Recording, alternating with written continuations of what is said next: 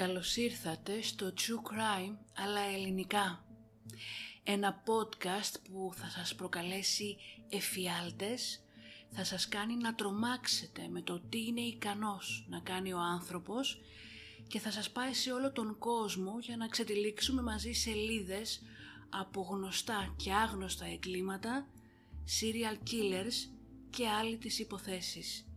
Είμαι η Μυρτώ και κάθε εβδομάδα θα βουτάμε στο σκοτάδι του ανθρώπινου μυαλού.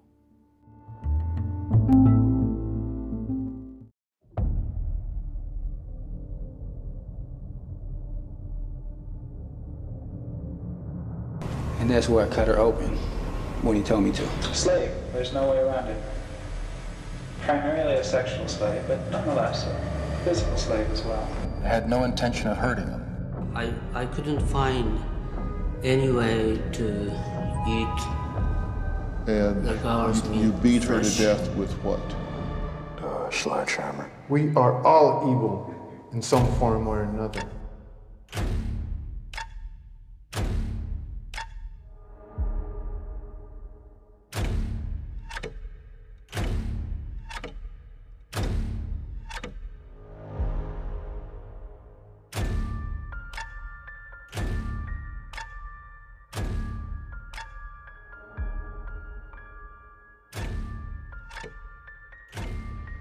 To live with the fact that I just stabbed to death and cut the throat of an innocent young woman.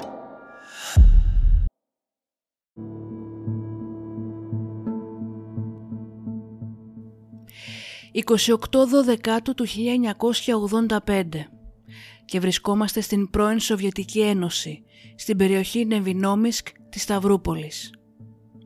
Από τις 13 Νοεμβρίου του 85, οπότε και ανέλαβε την διοίκηση της εισαγγελίας, η κατήγορος Ταμάρα Λαγκούγεβα δεν έχει σταματήσει να ψάχνει για τα επτά αγόρια, τα οποία έχουν εξαφανιστεί από τον Ιούνιο του 1964.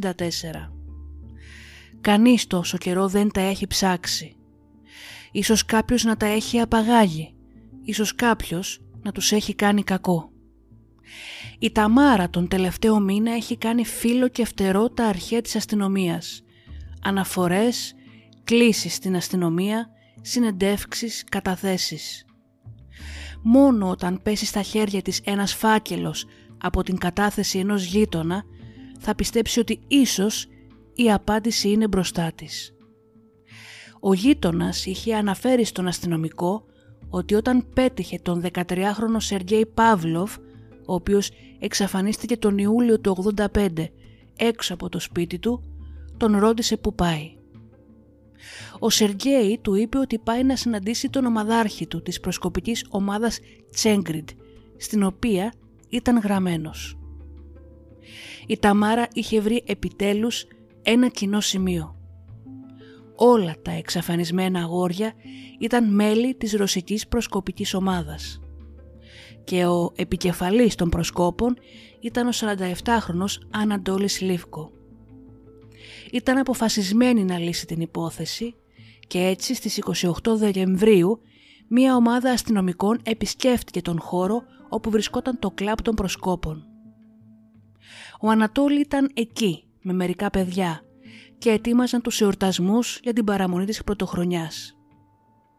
Αρχικά η αστυνομία δεν μπόρεσε να βρει κάτι, αν και εξέτασε τους χώρους εξονυχιστικά. Τότε ένας από τους αστυνομικούς είδε μια πόρτα με μια πινακίδα να γράφει «Μην μπεις μέσα, θα σκοτώσει» και ρώτησε κατευθείαν τον Σλίφκο «Τι είναι εκεί μέσα» Το πρόσωπο του 47χρονου άλλαξε 10 χρώματα. Όταν ο αστυνομικός μπήκε μέσα, βρήκε ένα εργαστήριο φωτογραφίας, ένα σετ μαχαιριών, τσεκούρια για κάμπινγκ, ρολά από σχοινή, θηλιές από καουτσούκ, στίβες από σοκαριστικές φωτογραφίες με παιδιά, αλλά και εκατοντάδες μέτρα φιλμ με απερίγραπτες σκηνές βασανιστήριων. Βρήκαν επίσης προσκοπικές στολές και πολλά παιδικά παπούτσια, μερικά των οποίων είχα κοπεί στα δάχτυλα των ποδιών. Ο Ανατόλης συνελήφθη. Ένα από τα παιδιά που ήταν παρόν στη σύλληψή του έπαθε ιστερία όταν ο θείος Τόλια όπως τον φώναζαν, οδηγήθηκε στο τμήμα. Ο Ανατόλης Λίβκο, ένας σαδιστής παιδόφιλος και κατά σειροήν δολοφόνος, ήταν επιτέλους στα χέρια της αστυνομίας. Η άγνοια όμως της κοινωνίας, η αφέλεια των καιρών που ζούσε τότε η πρώην Σοβιετική Ένωση, αλλά και η βιτρίνα του προσκοπικού κλαμπ, κόστισε την ζωή σε επτά νεαρά αγόρια, που ίσως, αν ήταν διαφορετικά τα πράγματα, να είχαν σωθεί.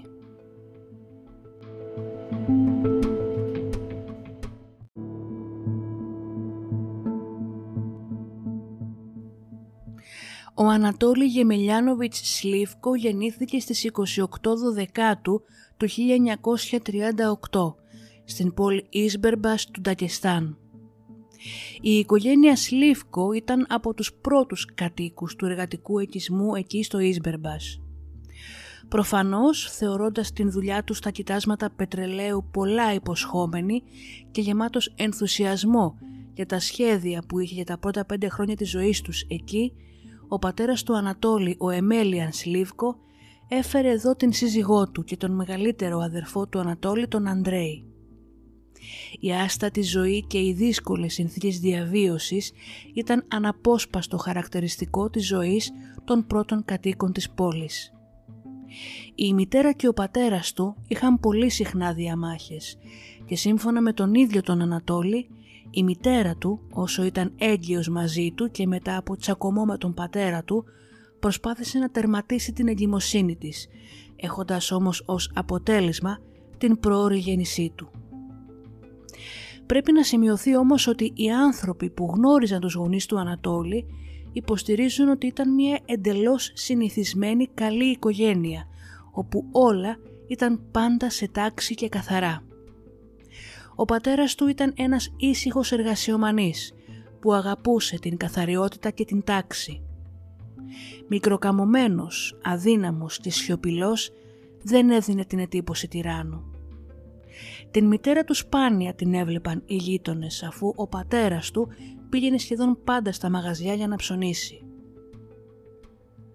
Ως παιδί ο Ανατόλη ήταν άρρωστος και αδύναμος. Υπέφερε από αϊπνία είχε έλλειψη όρεξης, ντρεπόταν για την εμφάνισή του, για την αδεξιότητά του. Απέφευγε τα θορυβόδη παιχνίδια με τους συνομήλικους του και τις αθλητικές δραστηριότητες. Ως μαθητής δεν έδινε την απαραίτητη προσοχή στα μαθήματά του και εξέτρεφε κουνέλια τα οποία αργότερα τα σκότωνε και τα έσφαζε. Πιο μετά υπηρέτησε στο ναυτικό στην Άπο Ανατολή έως το 1959. Εκεί ήταν διοικητής μονάδας και έγινε δεκτός ως υποψήφιος για ένταξη στα ανώτερα στρώματα. Όμως ήταν μόνος του στην Άπο Ανατολή και φοβόταν. Στην ηλικία των 22 ετών ένα βράδυ είχε μία αυθόρμητη εξπερμάτωση στον ύπνο του. Σοκαρισμένος από αυτό που είχε συμβεί ξύπνησε και ένιωσε μια γλυκιά ικανοποίηση. Έτσι από εκείνη την ηλικία άρχισε να αυνανίζεται. Ήθελε πολύ να νιώσει ξανά αυτό το φαινόμενο. Τα απογεύματα ξεκινούσε να αυνανίζεται, του δημιουργόταν στήση και μετά η εξπερμάτωση. Παρατήρησε όμως ένα περίεργο φαινόμενο. Αν κατά την διάρκεια του αυνανισμού έφερνε στο μυαλό του μία γυναίκα, η στήση εξαφανιζόταν. Άρχισε να παρατηρεί μία αυξημένη έλξη για τα αγόρια δεν ένιωθε έντονη αποστροφή για τις γυναίκες με εξαίρεση μόνο μία περίπτωση. Το 1961 μία κοπέλα κάθεσε στα πόδια του και προσπάθησε να τον ερεθίσει. Όταν η κοπέλα έφυγε, ο Ανατόλη ένιωσε άρρωστος, ένιωσε αηδία και έκανε εμετό. Στον στρατό επίσης αλληλογραφούσε με μία κοπέλα. Όταν απολύθηκε πήγε να την δει με σκοπό να την παντρευτεί αλλά αφού έμεινε τρεις μέρες μαζί της, κατάλαβε ότι δεν μπορούσε να ζήσει σεξουαλικά μαζί της και έτσι έφυγε. Κατά την διάρκεια της εφηβείας του γενικά, ο Σκλίφκο θεωρούσε τον εαυτό του ανίκανο. Όλα όμως ξεκίνησαν όταν σε ηλικία 23 ετών το 1961 ήταν μάρτυρας σε ένα φρικτό τροχαίο ατύχημα όπου ένας μεθυσμένος μοτοσυκλετιστής έπεσε πάνω σε ένα πλήθος ατόμων και στο οποίο σκοτώθηκε ένα αγόρι 13 έως 14 ετών. Το αγόρι αυτό φορούσε την στολή των νέων πρωτοπόρων, γραβάτα, λευκό πουκάμισο και καινούριες μαύρες μπότες, την επίσημη στολή ενός οργανισμού για νέους της χώρας για αγόρια ηλικίας 9 έως 15 ετών. Το νεαρό αγόρι ξεψυχούσε με σπασμούς. Ο δρόμος είχε γεμίσει αίμα και η βενζίνη είχε απλωθεί στην άσφαλτο. Και ο Ανατόλη ήταν παρόν καθ' όλη τη διάρκεια. Ξαφνικά είχε ένα συνέστημα. Μία επιθυμία να κάνει δικό του ένα τέτοιο αγόρι, να το πληγώσει, να το κάνει να νιώσει άσχημα. Και παράλληλα αισθάνθηκε μία στήση. Αυτό το συνέστημα τον στοιχείωνε συνεχώς και αναγκάστηκε να μετακομίσει μακριά. Μετά την μετακόμιση αυτή η επιθυμία εξαφανίστηκε, αλλά μετά από 5-6 μήνες, αμέσως μετά την κλασική του νυχτερινή εξπερμάτωση, αυτή η έλξη εμφανίστηκε ξανά και τον κατέκλυσε. Ο Ανατόλη καθώς και ο μεγαλύτερος αδερφός του έπιασαν δουλειά σε ένα χημικό εργοστάσιο στην πόλη όπου έμεναν.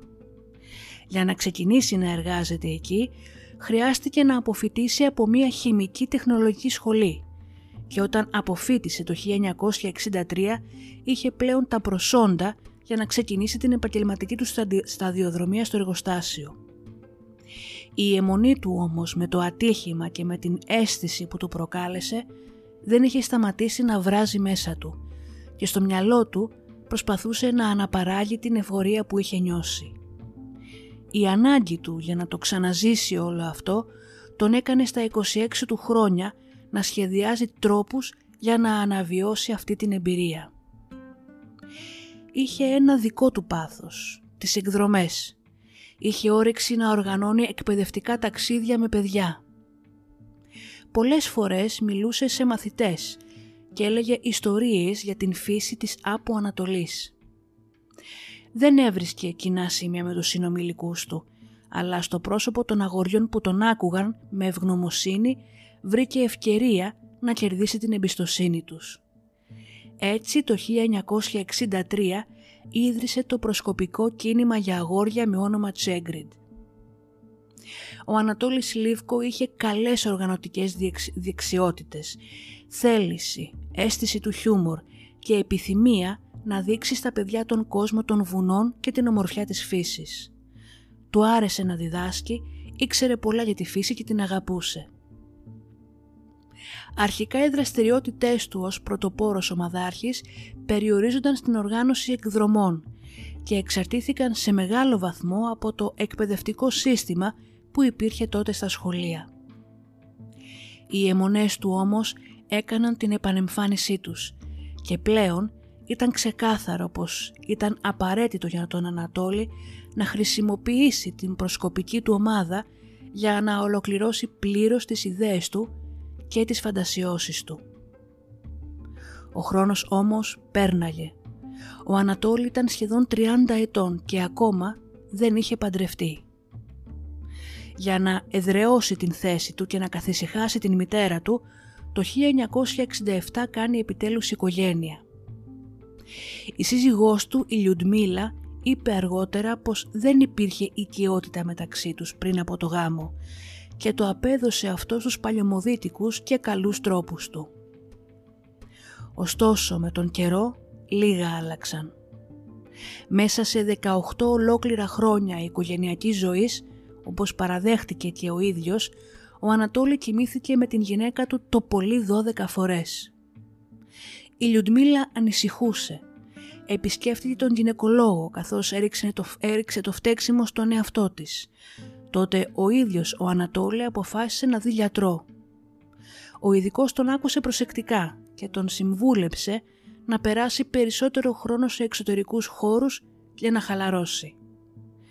Παραδόξως όμως το ζευγάρι κατάφερε να κάνει δύο παιδιά. Τον Ίγκορ το 1971 και τον Ευγένιο το 1975. Όμως ο Ανατόλη δεν ενδιαφερόταν καθόλου για την γυναίκα του και πέρναγε όλο τον χρόνο του στους προσκόπους. Ο σύλλογος αποτελέταν πλέον από περίπου 200 άτομα. Όλοι ήταν ατελείωτα αφοσιωμένοι στον σύμβουλο και αρχηγό τους.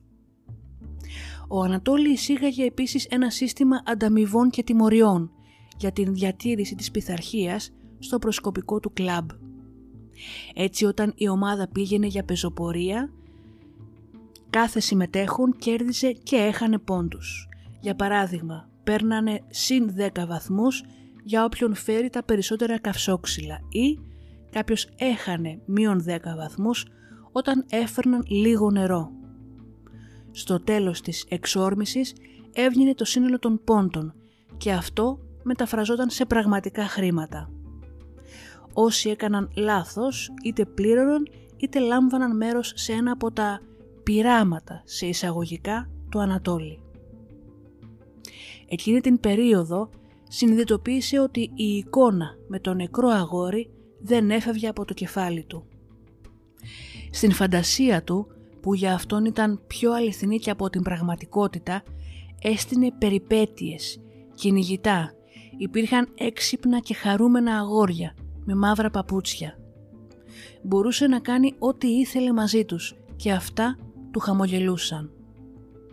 Συνδυτοποιώντας ότι για την ενσάρκωση των φαντασιώσεών του θα έπρεπε να κάνει θυσίες, σκέφτηκε πως θα μπορούσε ίσως να βρει κάποιο αγόρι, σε ανέστητη κατάσταση. Σε ένα από τα ιατρικά του βιβλία βρήκε μία συνταγή. Η συνταγή αυτή περιέγραφε την διαδικασία ενός βραχυπρόθεσμου απαγχωνισμού, όπου το άτομο που την εκτελεί βιώνει μερική απώλεια μνήμης και όλες οι αναμνήσεις του πρόσφατου παρελθόντος διαγράφονται. Αν αυτή η μέθοδος λειτουργούσε πραγματικά, σκέφτηκε ο Ανατόλη, αυτό τότε θα του επέτρεπε να εκμεταλλευτεί την ανήμπορη κατάσταση των παιδιών και να απολαύσει την θέα των βασανιστήριων τους, μιας και οι αναμνήσεις τους θα σβήνονταν από τη μνήμη τους.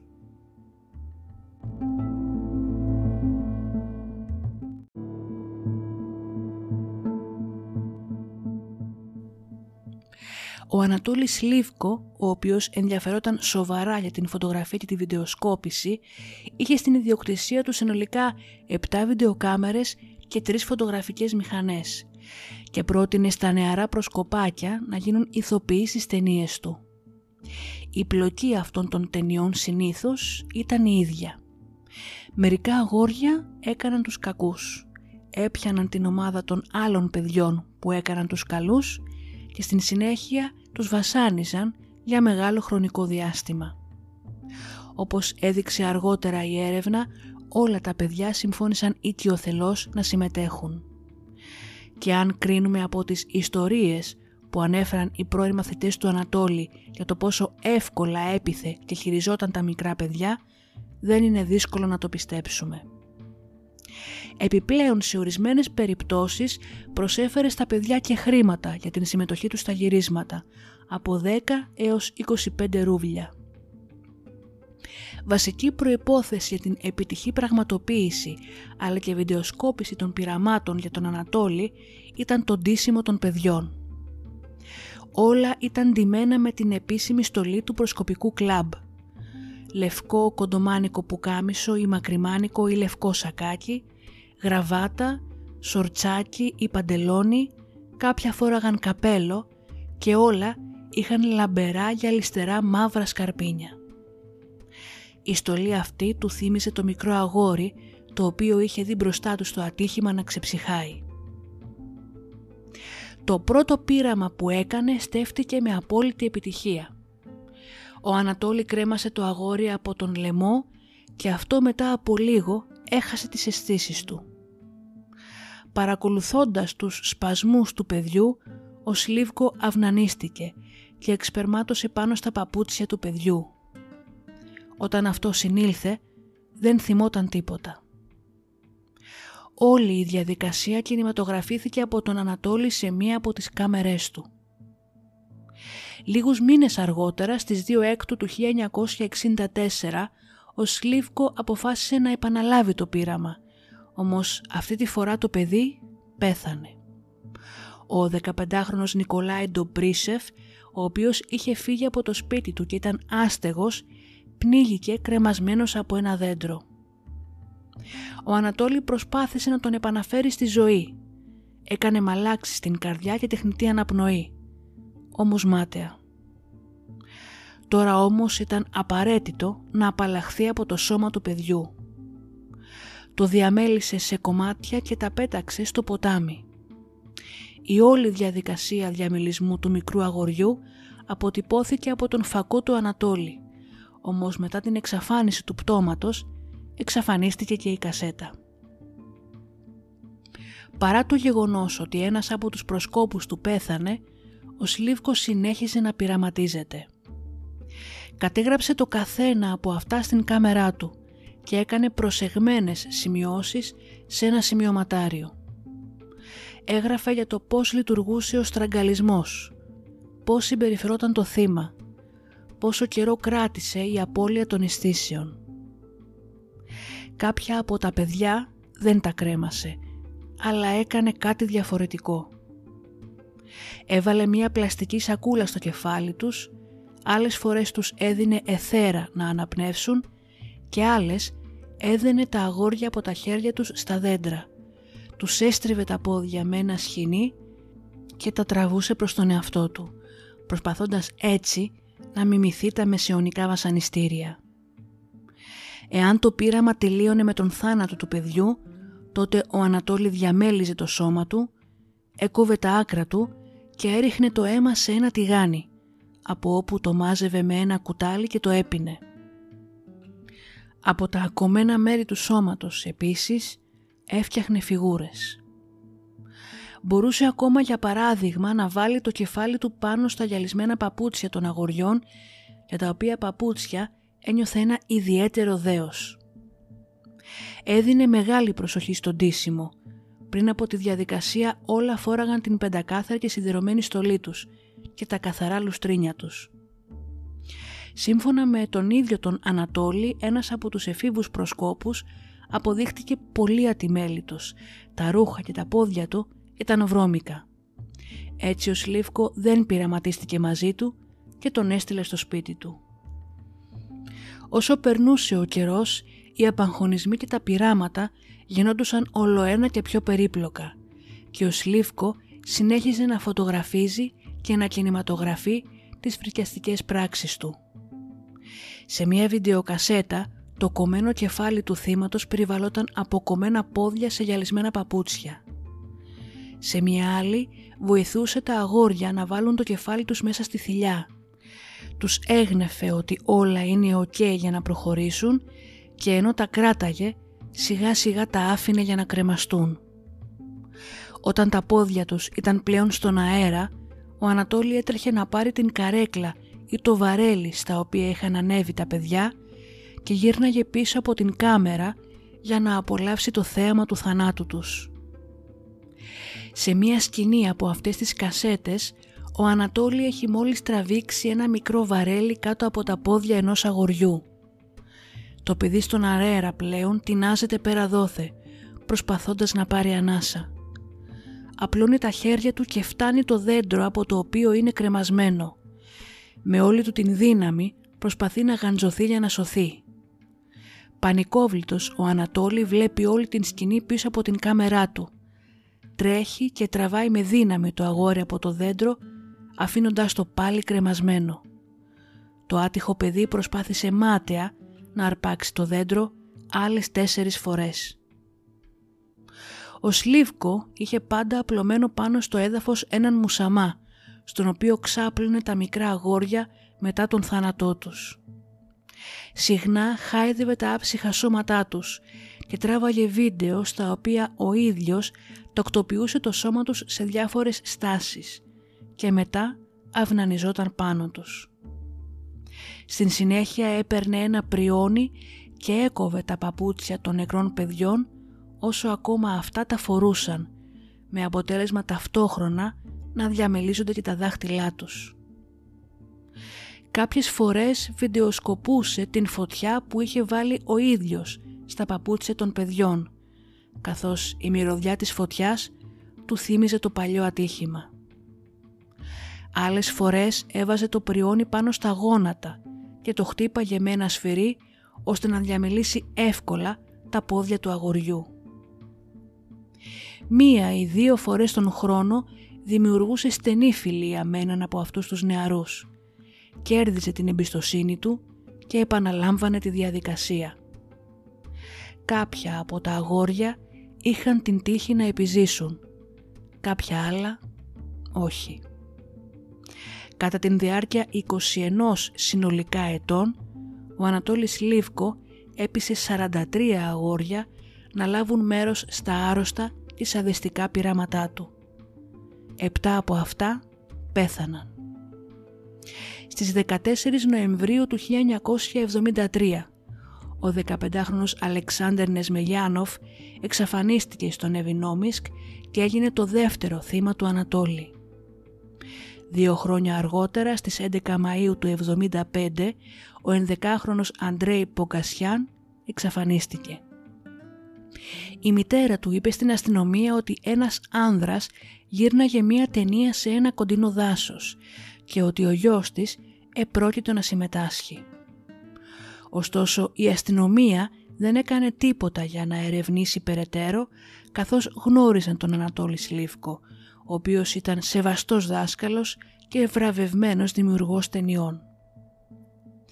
Το 1980 ο 13χρονος Σεργέη Φατνίεφ, ο οποίος μαζί με τον Εσμεγιάνοφ και τον Πογκασιάν ήταν μέλη της προσωπικής ομάδας Τσεγκρίντ, εξαφανίστηκε. Το επόμενο θύμα ήταν ο 15χρονος Βιάτσεσλαβ Κοβίστικ, ο οποίος δολοφονήθηκε το 1982. Στις 23 Ιουλίου του 1985, ο Σλίφκος σκότωσε το 7ο και τελευταίο του θύμα, τον 13χρονο Σεργέη Παυλόφ, ο οποίος εξαφανίστηκε αφού είπε σε έναν γείτονά του ότι πάει να συναντήσει τον αρχηγό της Τσεγκρίντ. Κατά την διάρκεια της έρευνας της κατηγόρου Ταμάρα Λαγκούγεβα, η προσοχή της έπεσε στο γεγονός ότι όλοι οι εφβοί που είχαν εξαφανιστεί ήταν μέλη του συλλόγου Τσεγκρίντ. Αφού ρώτησε τους άλλους προσκόπους, παρατήρησε με έκπληξη ότι υπήρχαν ταινίες τις οποίες κατά τα λόγια των παιδιών βέβαια έκαναν στην πλάκα ότι κρεμιόντουσαν. Οι πρόσκοποι όμως πιστοί στον αρχηγό τους δίσταζαν να τον προδώσουν. Αυτός που μίλησε πρώτος ήταν ο Βιάτσεσλαβ Χώστικ. Είπε ότι ο Σλίβκο τον κρέμασε σε μία θηλιά και μετά έχασε τις αισθήσεις του. Τελικά μετά από αυτόν μίλησαν και όλα τα υπόλοιπα παιδιά.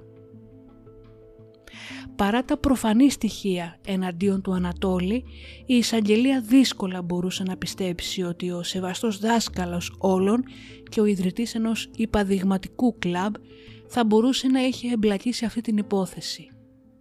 Ωστόσο εκδόθηκε κανονικά το ένταλμα έρευνας για τις εγκαταστάσεις του κλαμπ. Έτσι στις 28 Δεκεμβρίου του 85 η αστυνομία ανακάλυψε το μυστικό δωμάτιο στο οποίο βρέθηκαν αδιάψευστα στοιχεία της ενοχής του Σλίβκο. Φωτογραφίες τεμαχισμένων παιδιών, μαχαίρια, τσεκούρια, σχοινιά και άλλα όργανα βασανιστήριων. Οι ταινίες που είχε τραβήξει μίλαγαν από μόνες τους. Ο Ανατόλης συνελήφθη και τοποθετήθηκε σε κέντρο κράτησης. Κατά την διάρκεια της ανάκρισής του ομολόγησε και τις επτά δολοφονίες κατηγορήθηκε επίσημα για 7 φόνους, 7 κατηγορίες για σεξουαλική κακοποίηση και 7 κατηγορίες για νεκροφιλία. Το δικαστήριο που έγινε τον Ιούνιο του 86 τον καταδίκασε εις θάνατον. Ο δικηγόρος του ζήτησε δεύτερη εξέταση, η οποία απορρίφθηκε, αλλά και πάλι του κέρδισε ακόμα λίγο χρόνο. 16 Ενάτου του 1989 τώρα, και όσο ο Ανατόλη βρισκόταν ακόμα υποκράτηση, τον προσέγγισε ο ανακριτής Ίσα Κοστόεφ, ο οποίος είχε αναλάβει την υπόθεση ενός άλλου γνωστού κατά σειροήν δολοφόνου που δρούσε εκείνο το χρονικό διάστημα, του Αντρέι Τσικατήλο. Ο Κοστόεφ ήλπιζε ότι η συνομιλία με τον Σλίβκο θα τον βοηθούσε να κατανοήσει καλύτερα την ψυχολογία του μανιακού και βασίστηκε στις πολύτιμες πληροφορίες που ίσως είχε να του δώσει. Του έδωσε ένα σημειωματάριο, το οποίο όμως ο Ανατόλη αντί για να το γεμίσει με πληροφορίες, το γέμισε με πολλές εξομολογήσεις, με πολλές αναφορές στο ατύχημα που ήταν η αρχή όλων, αλλά και με περιγραφή της αποτυχημένης οικογενειακής ζωής του. Λίγες ώρες μόνο μετά την ανάκρισή του από τον Κοστόεφ, ο Ανατόλης Λίβκο εκτελέστηκε στην φυλακή Νοβοτσέρκασκ με μια σφαίρα στο κεφάλι. Ίσως θα του άρμοζε καλύτερα ο αργός και αγωνιώδης θάνατος δια απαγχωνισμού.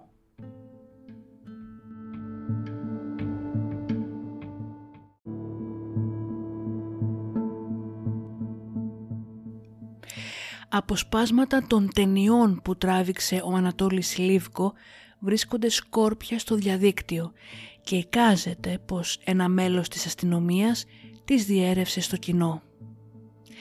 Ξέρω πως η περιέργεια θα σας κάνει να τα αναζητήσετε και καθώς πιστεύω ότι με γνωρίζετε καλά πλέον μέσω του podcast και ξέρετε ότι για την έρευνά μου βλέπω και ακούω πολλά ντοκουμέντα θα σας προειδοποιήσω να μην, επαναλαμβάνω, να μην δείτε το βίντεο. Ο Ανατόλης Λίβκο είναι ένας από τους πιο σκληρούς και βάναυσους κατά σειροήν δολοφόνους, ο οποίος όμως δεν είναι Εβραίος γνωστός. Ίσως επειδή η πρώην Σοβιετική Ένωση ντρεπόταν να παραδεχτεί πως κάποτε κάποιος τέτοιος έζησε στα εδάφη της. Μην ξεχνάτε ότι μπορείτε να μας βρείτε και στο Instagram με το ίδιο όνομα. Περάστε να μας δώσετε τα σχόλιά σας, τις παρατηρήσεις σας και απλά να μας πείτε ένα γεια. Σας ευχαριστώ που και σήμερα με ακούσατε. Να είστε καλά και τα λέμε στο επόμενο επεισόδιο.